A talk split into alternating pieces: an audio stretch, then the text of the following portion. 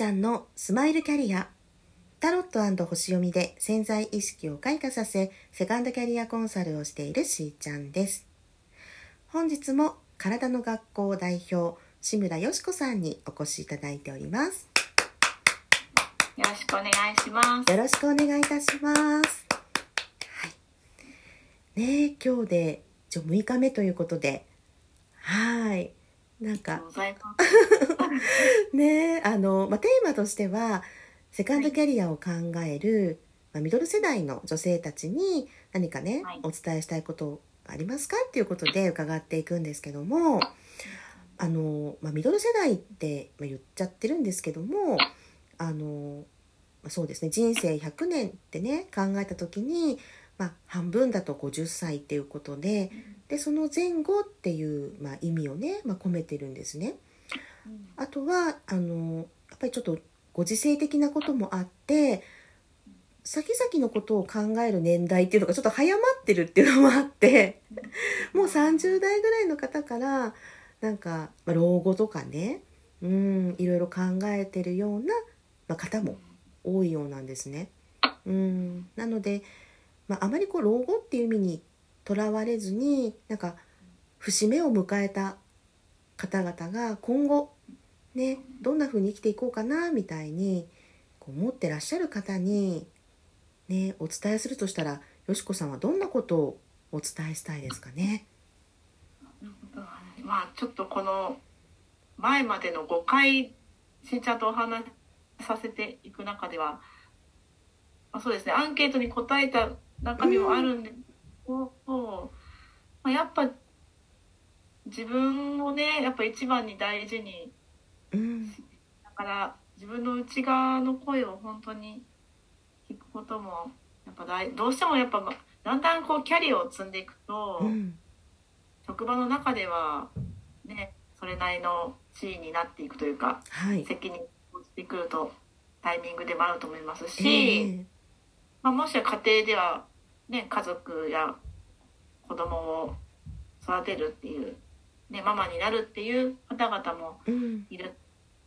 思うといずれにしてもこう人生に重み厚みが出てくるんだと思うんですよね。そうすると何か役割を演じなければならないというかえ演じざるを得ない？うん。とと私みたいに燃え尽きるとか。ま自体はそんな責任というかはがむしゃらにやってきた中で今度体が追いつかなくなってくるとか。うん。っていう人もいると思うのでやっぱりそこで自分の声を聞く。うん。でいたわるってことも誰かに求める。だんだんこうこう個人でねなんて言うんでしょう。家族の状態もこう個人になってきてる時代にでもなると思いますしやっぱ自分で自分をいたわることから始めてもらって本当にやりたいことが見つかったりあこれやりたいかも私の求めてるのこれかもって思ったらやっぱそれを誰かしらに伝えるとかうん今の時代 SNS で自分のことがわからない状態でもつぶやいてみるとかっていうことからかなと思います。うんはい、そうですよね。あのまずはね、そう自分がどうしたいかとかも、そのどうしたいかって言っても、今後未来どうするかっていうお話もあるけれども、今の自分ね、はい今の私どうしたいっていうなんかそこに寄り添ってるかどうかっていうの結構大きいなって私も思ったんですよね。だから本当今ねよしこさんがおっしゃったようにその自分を大事にするっていうことをなしにしてやっぱり他者を大事にするって難しいよね。うん、本当です。うん、どんなにこう理想を掲げても自分の体がやっぱり追いつかなければねそこ達成できないですもんね。だから自分の内側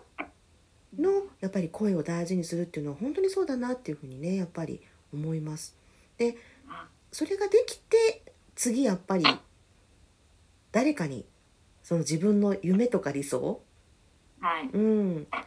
れはそうでしたか？よしこさんもいろんな人にまず伝えることから始まった？そうですね、うん。やっぱその親に結婚するか授業するかって 初めてから、まあ、身近な人に何何の気なしになんかテレビとか見ててもあこういうこと将来やりたいよねみたいなことをふざけ半分でもうん。リスクあったらあこういう生活いいよねとかそして私だったらもっとここに行ってこんなことしたいっていうのをうん。もうなんかなんですかね。ふざけ半分でも最初いいと思うので、うん。仲間内とワイワイ話すっていうのがなんかいいかなと思います。うん。私としてはもうそれが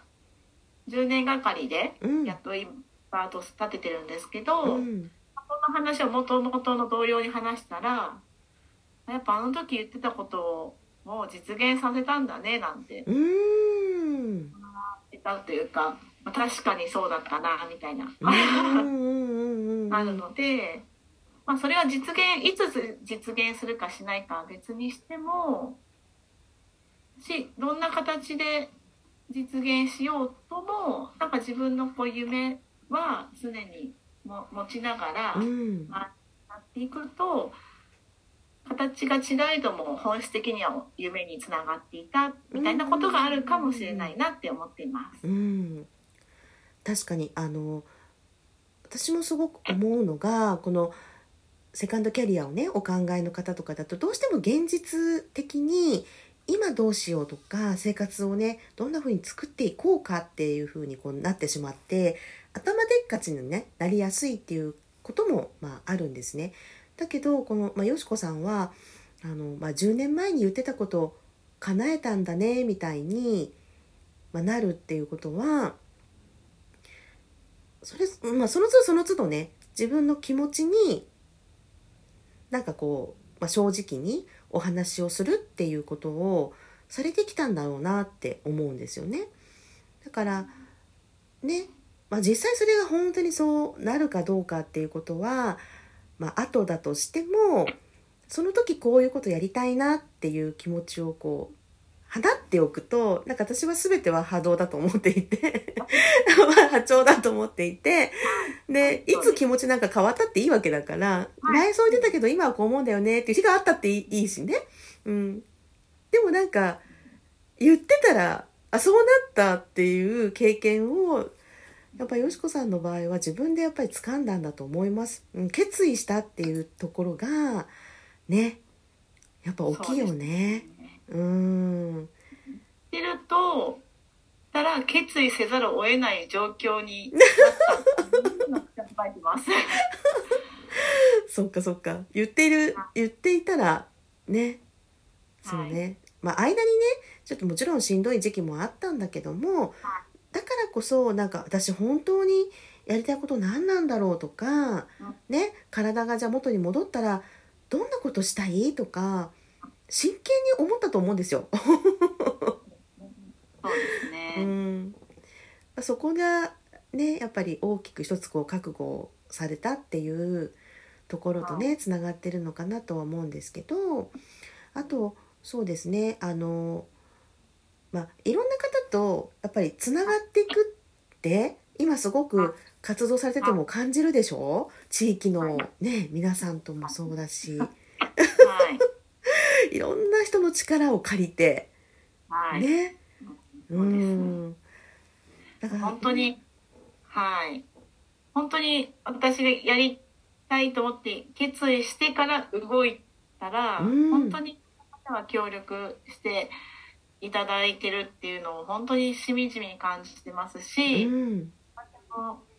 自分のことを話すっていうことにとてもこう抵抗感がずっとあったんですけど、はい。もう本当にいろんな方が一生懸命こうしーちゃんはじめ地域の方はじめあの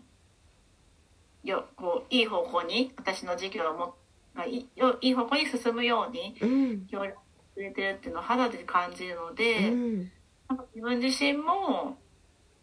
あのお臆せずうん。なんですかねもうどんどん頼っていくっていう。うん。いうことがなんかだ本当に現実的にしていくにはあのもうやっぱ私自身の授業が一人ではできないことなので、もうどんどんあの頼る聞うんうんく、そんなき期待はしないというかそこはその先はあのやっぱ物事なのでとにかく